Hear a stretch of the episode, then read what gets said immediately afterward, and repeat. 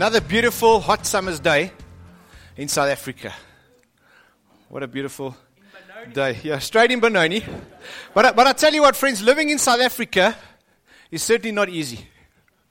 It's not easy because I, I know some of your stories. Uh, I see a man sitting here today who, uh, a couple months back, him and his staff were held up and they were robbed. And, and then I see a video, a YouTube clip that my brother sends me of a guy sitting in his car in a parking lot, middle of the day. Two men sh- walk up to him, shoot him, pull him out his car, and drive off. Life's not easy. And, and then I think of another couple. I don't see them here, but they, they should be here somewhere. They're busy with a very sensitive foster care uh, program process happening with a kid. And so they go to the welfare department and they're sitting there, half the welfare department on strike. And they're sitting in pitch darkness because the welfare department haven't paid their lights. It's tough. It's tough when you hear these stories. It's tough for you and I to live in South Africa. And, and I want to share about the courage that we need to live in South Africa at a time such as this. Because we're living in a country where crime is huge, the government is rotten to the core. We've got a lot of issues that are making people extremely insensitive. They don't know what's going on. What the dollar rand exchange is bouncing up and down all the time. Uh, we see videos of men being shot in parking lots. And so we actually need faith. We've got to have faith to live here in South Africa at this time. And I was reading about Daniel. My goodness.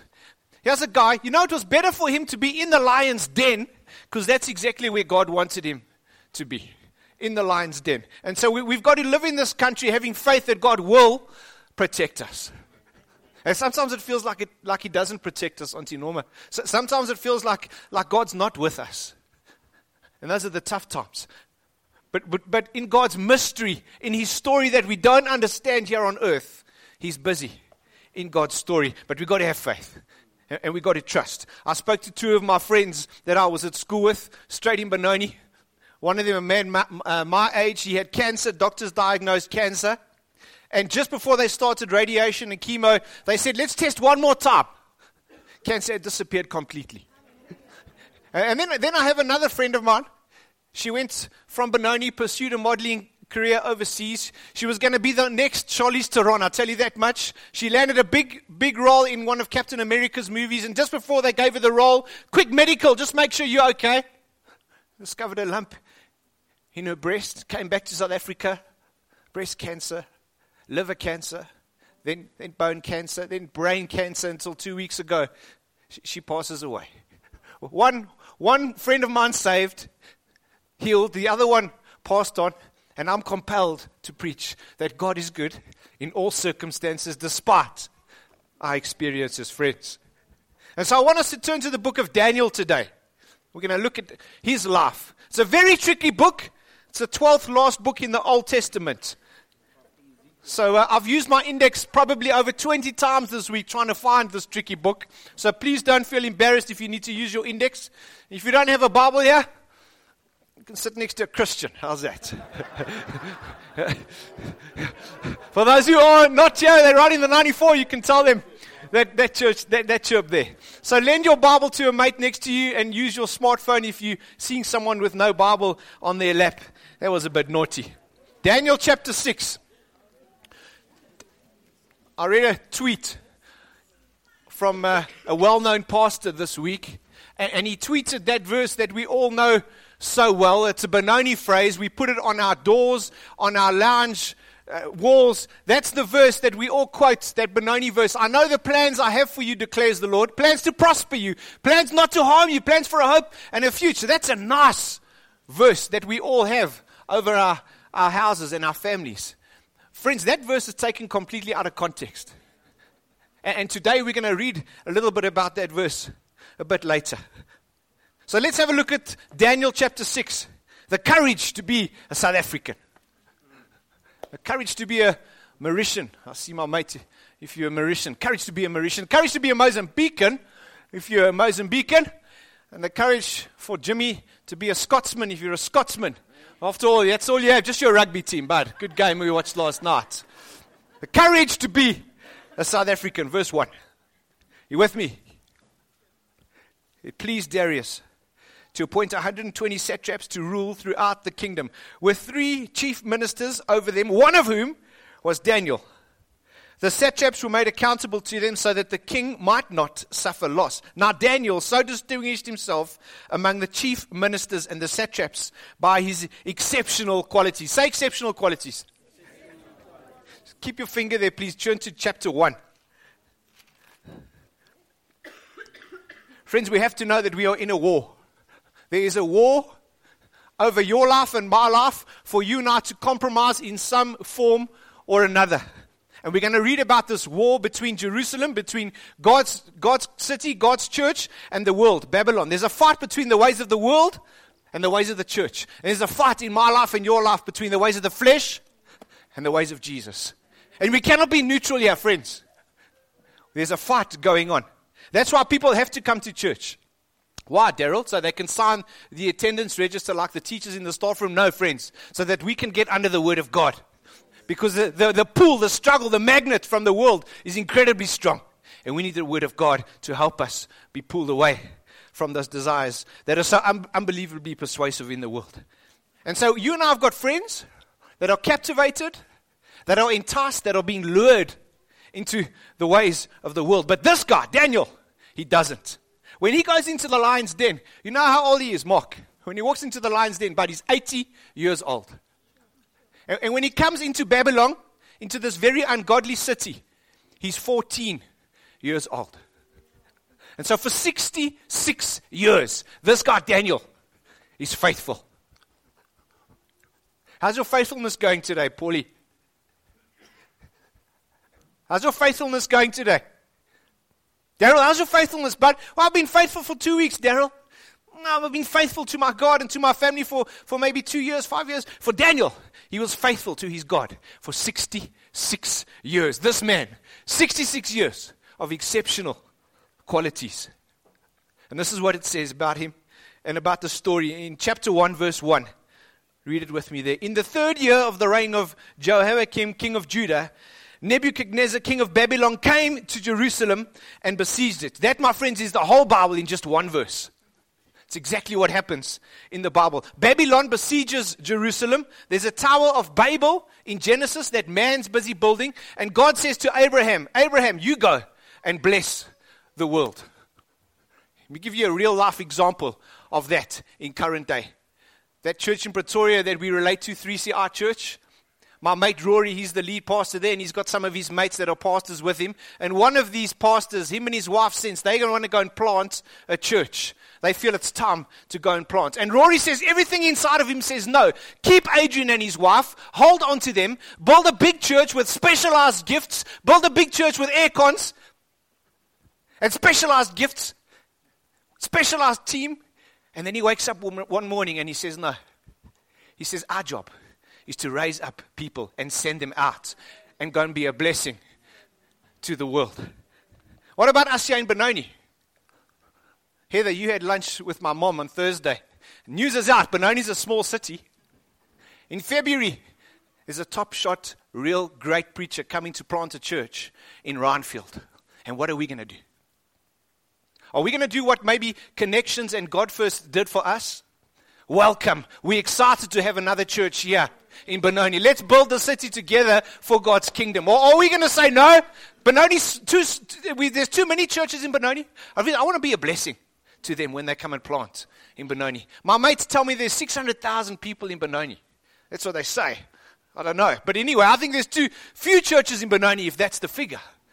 Let's build the kingdom with other churches around us here, friends. Let's carry on reading there. Verse 2. And the Lord delivered Jehoiakim, king of Judah, into his hand.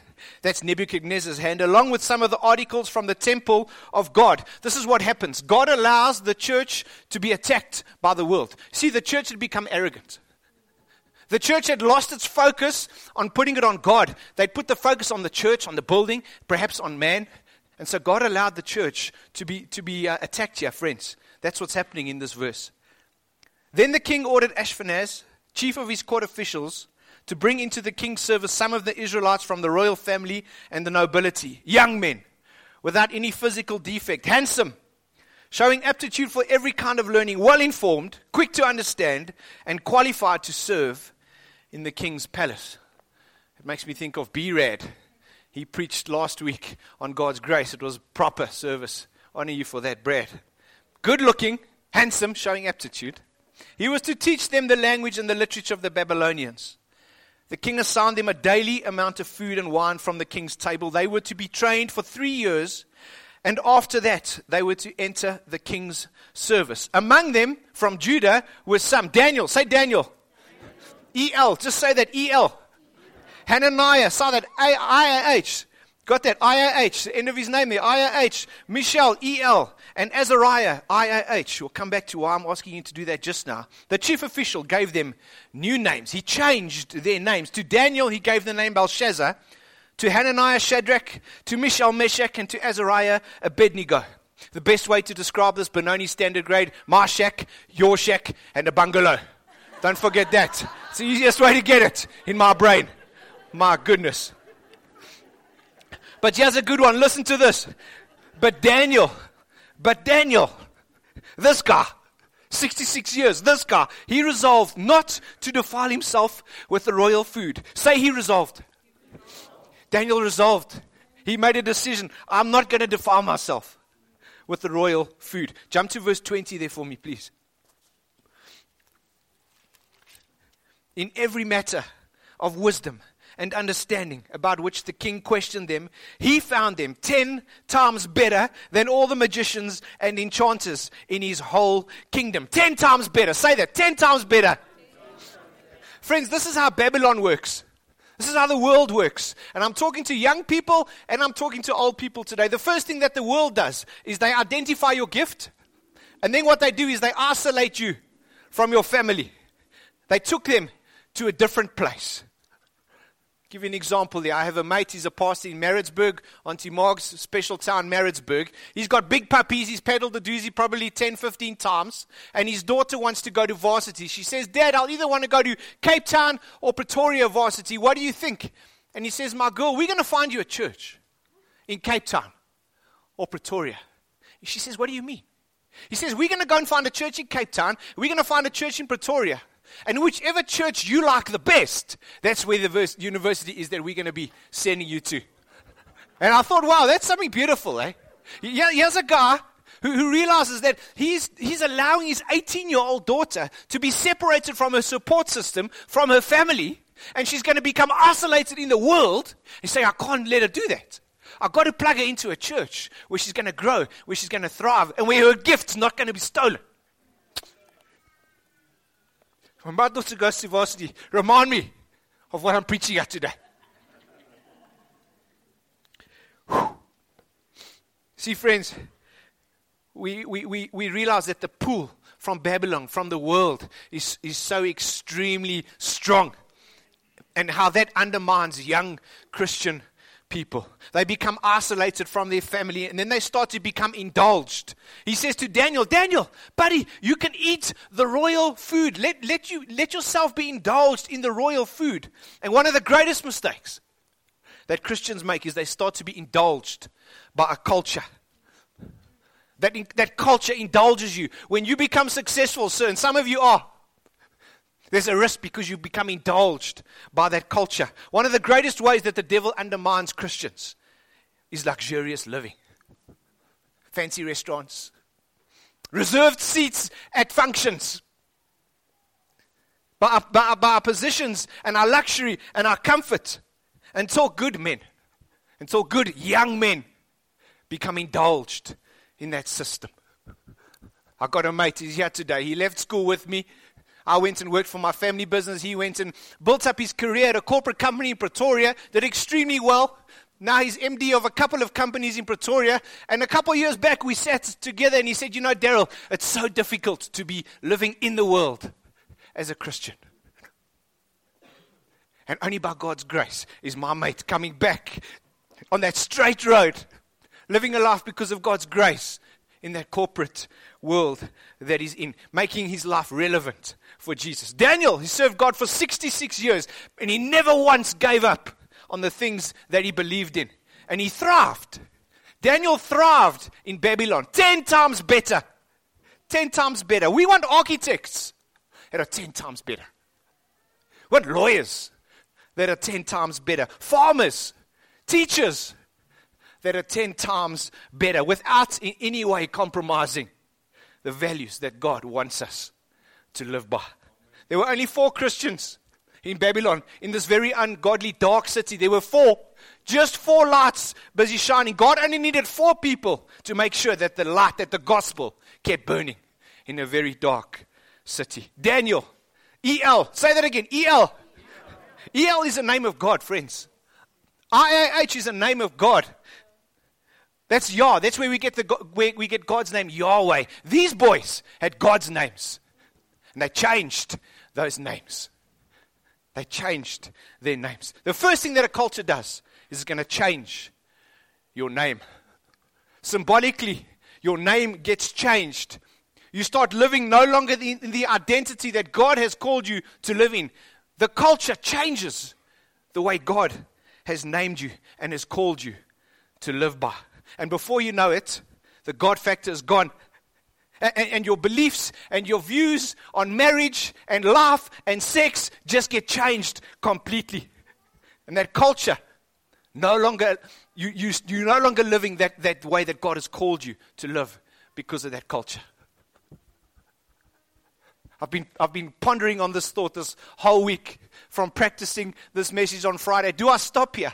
Because maybe today you're saying, Daryl, my culture has changed my identity. I am no longer living the way God purposed and called me to live. And I'm saying, God, do I stop right here and say, Do you want to stand now? Do you want to say, God, I'm changing. I'm coming back to the call, back to the identity that you called me in? If it's for one person in this hall, you stand today. I want to come back to the identity that God has called me to be. Is it anybody? Just one person. I don't know. Quickly, die.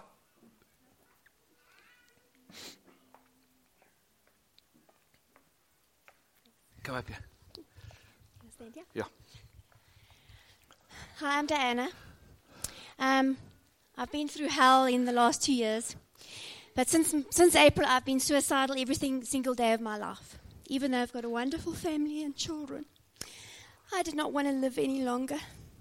And um, I grew up in an alcoholic home, was adopted three times, and all sorts of crap, excuse the language. but um, anyway, um, through a long process of ministry, I'm a counselor myself. I've been counseling for 16 years, and another lady who's been counseling for 17 years was seeing me. And we couldn't uncover what the trigger was in my life. And um, one of them was through a precious lady who is a um, faithful prayer warrior um, who writes the Hebrew Bible too, who's 88. She said to me, Diana, it's your name.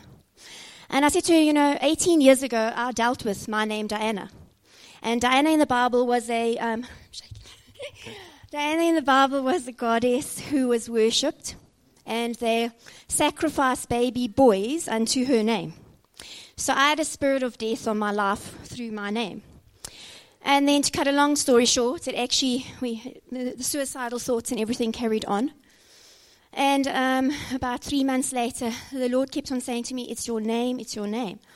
And I like said, God, I'm sick of this now. Just tell me, I've done my name. And the Lord said to me, It's your maiden surname. And in all my years, I never ever thought of looking at my maiden surname. And it kept me so much in bondage, you have no idea. If you actually know my surname, and you know how I live my life, I literally lived every part of my life under the curse of that surname. And praise Jesus, about two weeks ago, He delivered me from that. I have now finally stepped out of hell, and I no longer feel suicidal. I was on antidepressants for three months because I couldn't even come to church um, with all the anxiety and panic attacks and disorders. And I now am off the anti anxiety tablets, and I can be here today and not feel it. Praise God. Thank you, Jesus. Thank you, Jesus, God. We honor you, God. The identity, the calling that God has had and placed on your life you, you continue to walk in that identity, that calling. Has that testimony resonated with you maybe this morning, friends? What, what has stood out while Dar was talking? What has stood out about the culture that, that maybe you've been living in that has changed your identity? Is anybody wants to come back on the straight road, living in the identity calling? Come talk to him afterwards, sir. Sense God speaking to you today, but chapter 6, verse 3. Let's go there. We're carrying on. Daniel so distinguished himself among the chief ministers and the satraps by his exceptional qualities, this guy, that the king planned to set him over the whole kingdom. Remember, friends, Daniel is thriving now in Babylon. We're not talking about becoming monks and making a Christian business, being separate from the world. No, friends, we're talking about being in that business that you're in, in that school that you're in, ten times better. Ten times better, Administrator Claire. Ten times better chiropractor, Paul. Ten times better insurance advisor. Ten times better teachers sitting at the back. Ten times better father. Ten times better grandfather. Ten times better. Martin, I don't see you, but I think you're ten times better dentist, Martin. Ten times better, but ten times better teacher. Here's some stories about the helicopter moms. You know those moms? They hover. Ten times better teacher, despite the helicopter moms. Ten times better, friends. Verse 4. At this, the administrators tried to find grounds for charges against Daniel in his conduct of government affairs, but they were unable to do so. They, were, they could find no corruption in him because he was trustworthy and neither corrupt nor negligent. Finally, these men said, We will never find any basis for charges against this man, Daniel, unless it has something to do with the law of his God. Friends, the first rule of having courage in South Africa is number one, we've got to be trustworthy. We have to be trustworthy. And number two, we can't be negligent. Trustworthy, and we can't be negligent. You know that every system has got a loophole. Wherever you work, whichever department you're in, every system has a loophole. For us in our family business, we had a loophole when it came to stock because paper would come in and then it would just disappear. We couldn't understand why. Our store manager would sign for two tons of paper and only receive one. My goodness, there was a loophole in that system. Maybe you get a budget for your department, sir, and you come November, you know for a fact there's still money in your budget. Go to accounts, oh, sorry, your budget's blown. Every system has got a loophole. Doctors, they charge by codes. And so my mate snaps his Achilles tendon, goes for x rays. Brandy, oh, you go, bud, and you discover, oh, they're not going to x ray you because you've already snapped your other Achilles. You've had a, another Achilles snap. Two, one man, two Achilles tendons. How does that work? That's crazy. And he can't just sneak in an x ray for his shoulder as well that he smashed on the KTM because doctors charge by codes. You go for an x ray, there's a code for that x ray. Why? People are no longer trustworthy. We can't trust people anymore, friends. If we're going to live with courage in this nation, we've got to be trustworthy. And we can't be negligent. In Colossians and Ephesians, it says, Work in such a way that even when your boss's eye is not on you, you do it as unto the Lord with a full heart.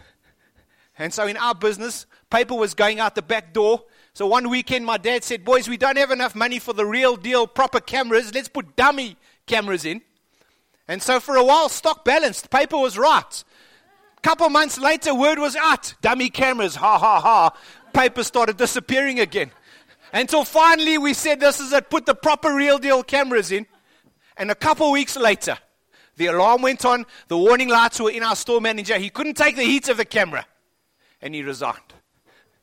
Friends, I of our Heavenly Father is watching us as we work, is watching us as we go through life. And it's easy when we live in a Babylonian city where everyone's taking shortcuts. Everyone's accepting bribes for that engineering contract. It's easy to forget and think that nobody's watching us. I work by time. I don't have somebody watching over me. I don't have office hours. I can come and go as I like. And I'll never forget my dad challenging me one Friday. We were sitting in his green Jetta uh, outside of office parking Woodmead many years ago. He said to me, My boy, pastors can be as busy or as lazy as they want. And I want to take it a step further to say that my Heavenly Father has put me in a place to pastor a church, and He's watching me and He's saying, Daryl, be trustworthy and don't be negligent.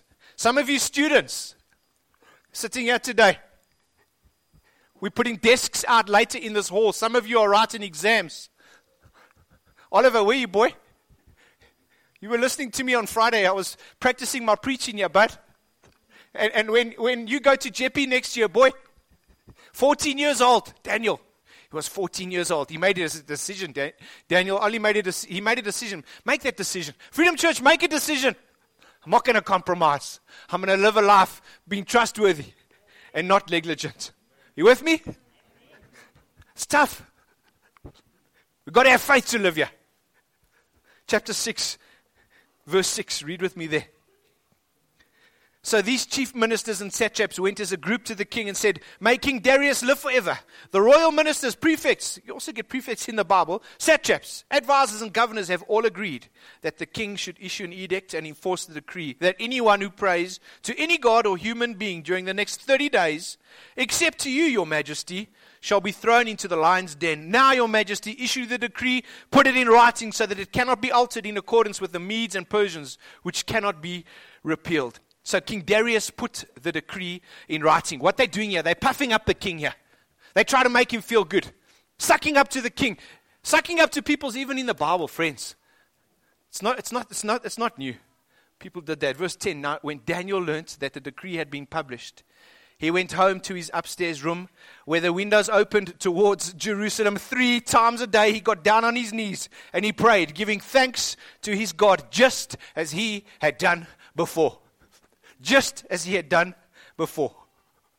Friends, I want to tell you that are laws in this land that we have to obey. Romans 13 speaks about the laws that you and I have to obey. And I've been vulnerable and I've told you how I battle at times driving in Farrarmere on Bailey Street, no safety belt, WhatsApping, not really focusing. God's calling me higher there. It's something that I'm aware of, friends.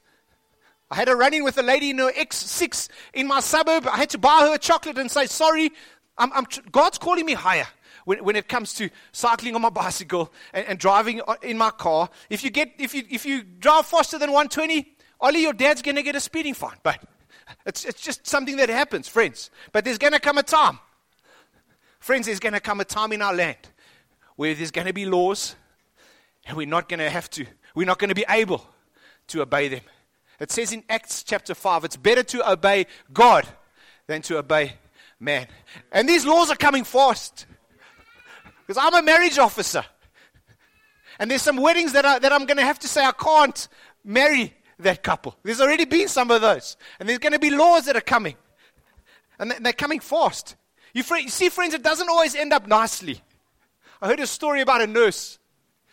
And she had to perform an abortion with her team. And she went to her boss at the hospital and she said, Because of my relationship with Jesus as a Christian, I cannot be part of this operation, this procedure. And her boss said to, you, said to her, It's fine. And he transferred her to another department.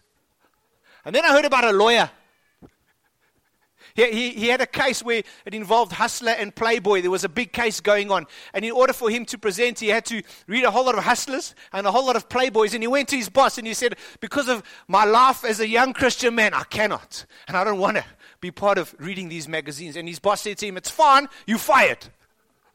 And for six months, he never had a job. He lost his house. Two stories. Two people in the same church. One ended up fine, the other one didn't. See, friends, sometimes we think we're going to obey God, everything will be fine. Sometimes it doesn't work out fine. And God puts men and women like Daniel in the Bible to help us to stay here in a country at a time like this. See, friends, it was just 30 days for Daniel. Just 30 days. He'd been living like this for 66 years. Just 30 days. God, I'm sure you'll understand. It's only 30 days. Just 30 days. I remember my dad got invited to a customer's end of year function on a Saturday. And it was at the horses. And my dad didn't go. And I said to him, Dad, what's the big deal? Why, didn't, why don't you go? It's just one day, just a, just a thing at the horses. And he said to me, My boy, you don't understand. He said, When I was your age, I used to go with your grandpa every single Saturday to the horses. And I used to, used to tell your grandpa which horses to bet on because I knew how things operated. He said to me, My boy, just one Saturday. I can't go back. Just 30 days. I'll just go Friday night just for one drink with those, with those mates. I know they're not the greatest guys, but I'll just go just for one drink. Just one. Fox, I'm so lonely on the weekend. And I know he's a wolf, but I'll just go and have one coffee with a guy. I'll just go for an hour and then I'll go home. Just, just 30 days. Friends, we've got to be radical. If we're going to live with courage in South Africa, we've got to draw a line in the sand that says, up until now, I will not compromise. We've got to live with courage in South Africa, friends. Otherwise, if we don't, we're just going to be a church that looks the same as the world. We're not here as Freedom Church to wave at Benoni. We're here as Freedom Church to bring the righteousness of Christ into Benoni. That's why we're here in the city at this time. And it's scary. It is because it's going to cost some of us our jobs. Three times a day he got on his knees. Say on his knees. Keep your finger there. Go to chapter 9 for me, friends.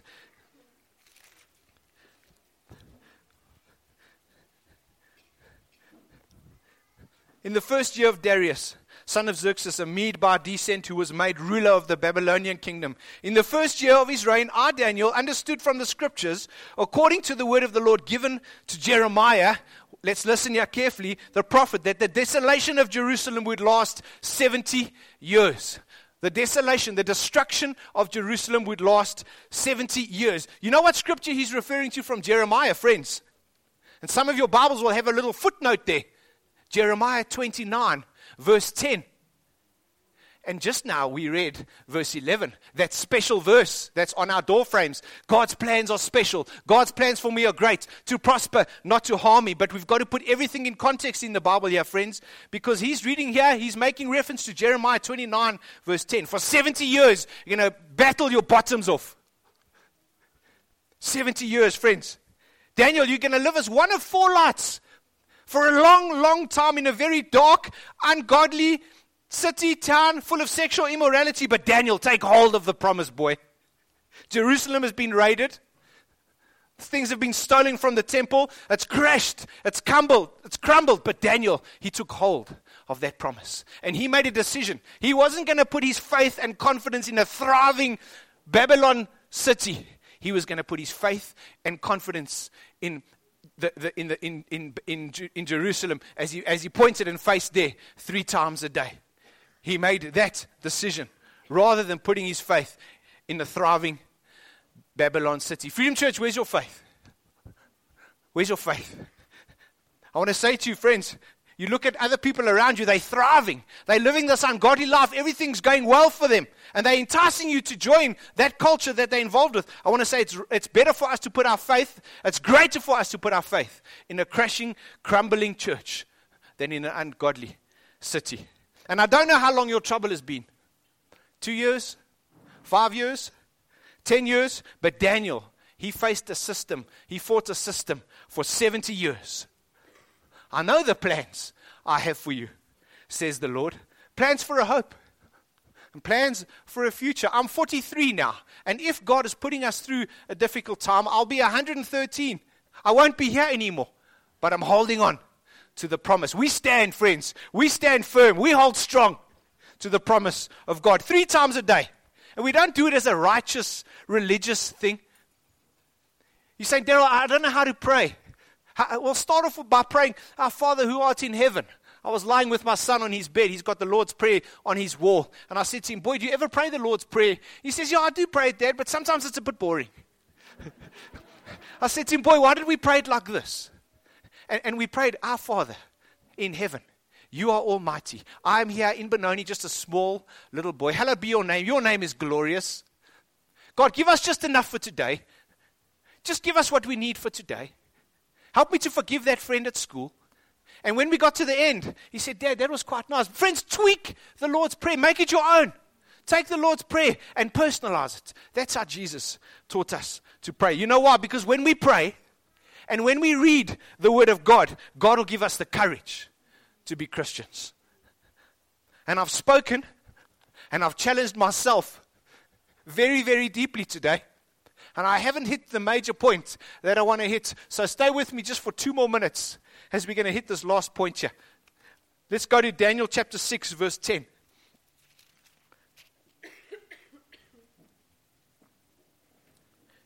You with me? Verse 10. Now, when Daniel learnt that the decree had been published, he went home to his upstairs room where the windows opened towards Jerusalem. Three times a day, we've said this. He got down on his knees and he prayed. I'll read it a bit faster. We know the story. Then, of course, these men went as a group now and found Daniel praying and asking God for help. So now what did they do? They go to the king and spoke to him about his royal decree. Did you not publish this decree? For the next 30 days, anyone who prays to any god or human except you, your majesty, my goodness, these guys, would be thrown into the lion's den. The king answered, The decree still stands in accordance with the law of the Medes and Persians, which cannot be repealed. Then they said to the king, Daniel, who is one of the exiles from Judah, pays no attention, Your Majesty, or to the decree put in writing. He still prays. He still carries on three times a day. When the king heard this, he was greatly distressed. He was determined to rescue Daniel and made every effort until sunset to save him. Then the men went as a group. Again, they go as a group to the king and Darius and said to him, Remember, your majesty, that according to the law of the Medes and Persians, no decree or edict that the king issues can be changed. So the king gave the order, and they brought Daniel, and they threw him into the lion's den. The king said to Daniel, May your God, whom you serve continually, continually rescue you. A stone was brought and placed over the mouth of the den, and the king sealed it with his own signet ring and with the rings of his nobles. What story does that sound like? What does that sound like, friends? He sealed that stone that was put over with his ring. What does that sound like? For time's sake, let's go to Psalm 22. Daryl, we've been in Psalms all the last three months again. Yes, we're going there again in the middle of your Bible, Psalm 22. Turn with me there, friends, because everything lines up in the Bible.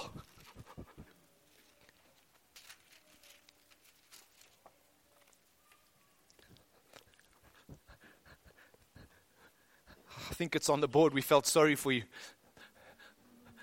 The, the first verse is not on. Jesus, this is a psalm of the cross. He's crying out, My God, my God, why? Why have you forsaken me? That Greek Aramaic, he speaks out, Eloi, Eloi, lama sabachthani. God, where are you? God, you've left me. God, I'm no lo- you're no longer here with me. We think of Ian and, and Bridget and, and, and, and, Terence. God, where are you? Why, why have you left them? Jesus, this is Jesus crying out the same prayer. Psalm 22, prayer of the cross. Verse 12, this is the, the psalm of the cross. Many bulls surround me. Strong bulls of Bashan encircle me roaring lions tearing their prey, open their mouths wide against me. And then he starts to pray in verse 20. He says, Deliver me from the sword and my precious life from the power of the dogs. Rescue me from the mouth of the lions. Who's the real Daniel, man? Who's the real Daniel? You see, friends, Daniel came out of that pit unharmed. Jesus got completely mauled by the lions of this world. He got completely mauled. He was accused falsely. He was broken. He was spat at. He was stuck into a pit with a rock that went across it, and that rock was sealed. But three days later, he broke open that rock and came out of that pit and silenced the lions. He shut their mouths. There will be many roaring lions roaring over your life then there will be many roarings over your company, over this country, many roarings of your past. There will be many roarings of your failure, and there will be roarings of insecurity and economy, and roarings of our government. But the greater Daniel took the full roar upon himself, and he shut the mouth of the lion so that you and I can live with peace in a land that is full of trouble. Be excellent in your workplace, friends. Be 10 times better. Make a decision not to compromise. Make a decision to draw a line and keep trusting.